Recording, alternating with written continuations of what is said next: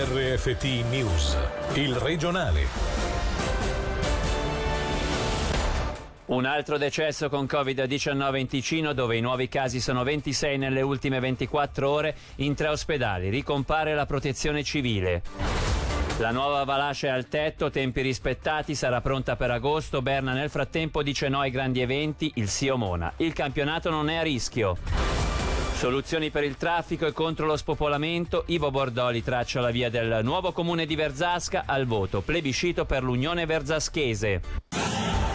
Buonasera dalla redazione di Radio Ticino, un decesso nelle ultime 24 ore con 26 nuovi casi di Covid-19 è il bilancio dell'autorità cantonale, mentre la regione Moesa ha riattivato lo Stato Maggiore a Roveredo, nella lotta al coronavirus tre strutture ospedaliere ticinesi hanno richiamato al fronte i militi della protezione civile, già attivi durante la prima ondata, alcuni nosocomi, visto il veloce aumento dei contagi, ne hanno fatto di nuovo richiesta. Al momento saranno sei di presidio all'entrata, ma presto potrebbero scenderne in campo altri. Sentiamo il collaboratore scientifico della sezione del militare della protezione della popolazione, Federico Chiesa. Vista questo aumento veloce di casi di Covid, le strutture dell'ente ospedaliero, ma anche quelle già toccate, come per esempio la clinica Moncucco, hanno richiesto un supporto maggiore dei militi della protezione civile. In alcuni casi sono stati effettuati dei primi sopralluoghi e in tre casi, due per struttura, sono già operativi. Le strutture dove sono già operativi la clinica di Moncucco, Bellinzona col San Giovanni e la Carità di Locarno. Mendrisio e Bellinzona zona sono già stati effettuati dei sopralluoghi e a breve verranno implementati anche il servizio di protezione civile presso queste strutture. Un primo militi si occuperà di quello che è il triage dell'utenza all'arrivo presso le strutture, dopo una breve domanda li indirizza nel giusto luogo, mentre il secondo milita avrà principalmente un ruolo di accolta presso la struttura dove ci sarà una prima disinfezione delle mani e una distribuzione della mascherina protettiva e anche una prima informazione all'utenza qualora lo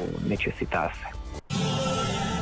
Dobbiamo giocare anche con meno di mille spettatori. È la reazione del CEO dell'Ambrì intervenuto in diretta sulle nostre frequenze dopo la decisione del Canton Berna di vietare i grandi eventi. Una scelta che ha spiazzato non solo i club ma tutto il mondo dello sport, chiamato a investire centinaia di migliaia di franchi per i piani di protezione per Nicola Mona. Però il campionato di hockey non è a rischio. No, non credo, non credo. Era uno scenario che avevamo pensato, temuto, che alcuni cantoni si muovessero in modo, diciamo così, scordinato, che di fatto crea anche una certa concorrenza sleale, se volete, no? Perché c'è chi può giocare davanti a 5.000, 6.000 persone e chi davanti a 1.000. Questo è uno scenario che andrà pensato, studiato e valutato. Il piano di protezione sta in piedi finché la situazione epidemiologica lo permette.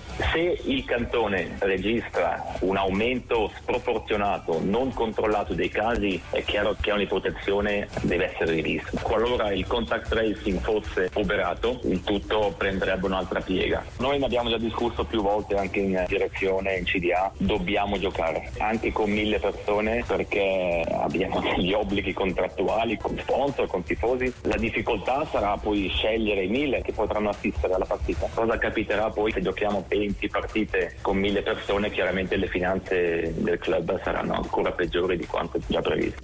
Questo era il CEO dell'Ambri Piotta che oggi ha confermato il rispetto delle tempistiche per la costruzione della nuova Valascia. La futura pista di hockey è stata portata a tetto e i tempi sono rispettati. Il nuovo impianto, salvo clamorosi imprevisti, sarà pronto per l'inizio del prossimo campionato.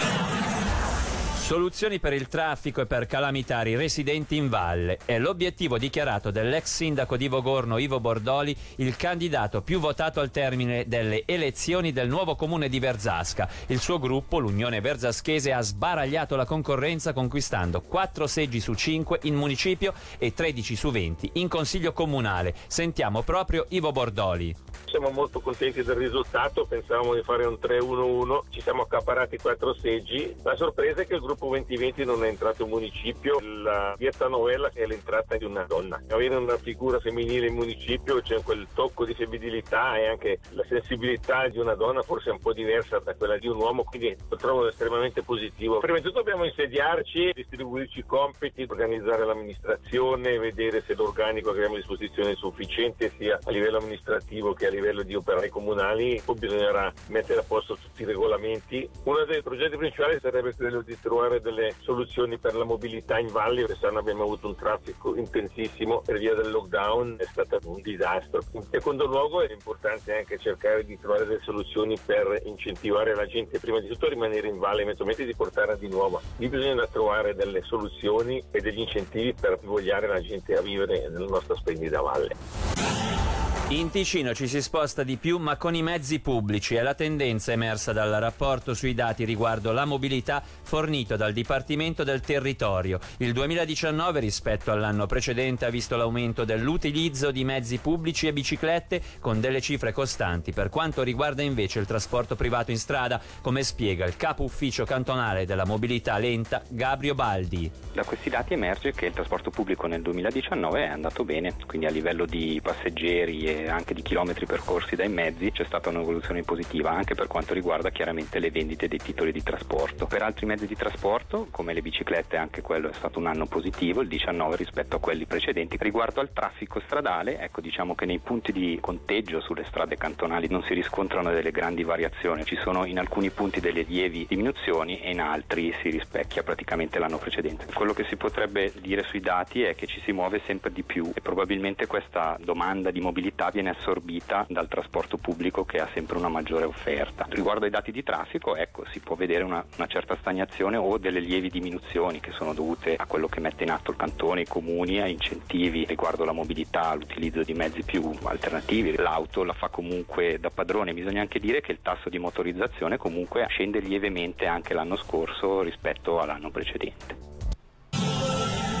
La lingua facile come strumento di democrazia vera e per una società inclusiva. Ne è convinta Laura Righet, la copresidente del PS, intervenuta in diretta sulle nostre frequenze, si è espressa sulla nuova pagina web Il Cantone in Lingua Facile, creata per spiegare attraverso un linguaggio accessibile a tutti il funzionamento delle nostre istituzioni, come richiesto proprio dalla parlamentare socialista che aveva inoltrato una mozione sul tema. Purtroppo in Svizzera ci sono molte persone che fanno fatica a capire dei testi complessi. Eh, ad esempio quando si partecipa alle votazioni eh, c'è quell'opuscolo informativo rosso che è molto complicato. Tutta la campagna parlava di congedo paternità e poi sulla scheda di voto all'improvviso c'è scritto modifica di legge sulle indennità di perdita di guadagni. Tradurre qualcosa in lingua facile non significa semplicemente riscrivere la frase in maniera un po' più semplice, ma proprio un lavoro di traduzione basato su tutti i criteri e delle linee guida fatte dai traduttori esperti e io ovviamente spero che questo sia solo un primo passo e che poi in futuro anche se si vedrà che questo sito web del cantone effettivamente ha delle visualizzazioni, la gente lo guarda, che si procede a semplificare, penso ad esempio a tutti quei formulari per chiedere degli aiuti sociali, dei sussidi o la dichiarazione di imposte che sono dei, dei formulari incomprensibili spesso. La democrazia non significa solo che tutti abbiano il diritto di voto, ma che tutti abbiano veramente la possibilità reale di partecipare partecipare alla votazione, alle elezioni e di fare un voto informato.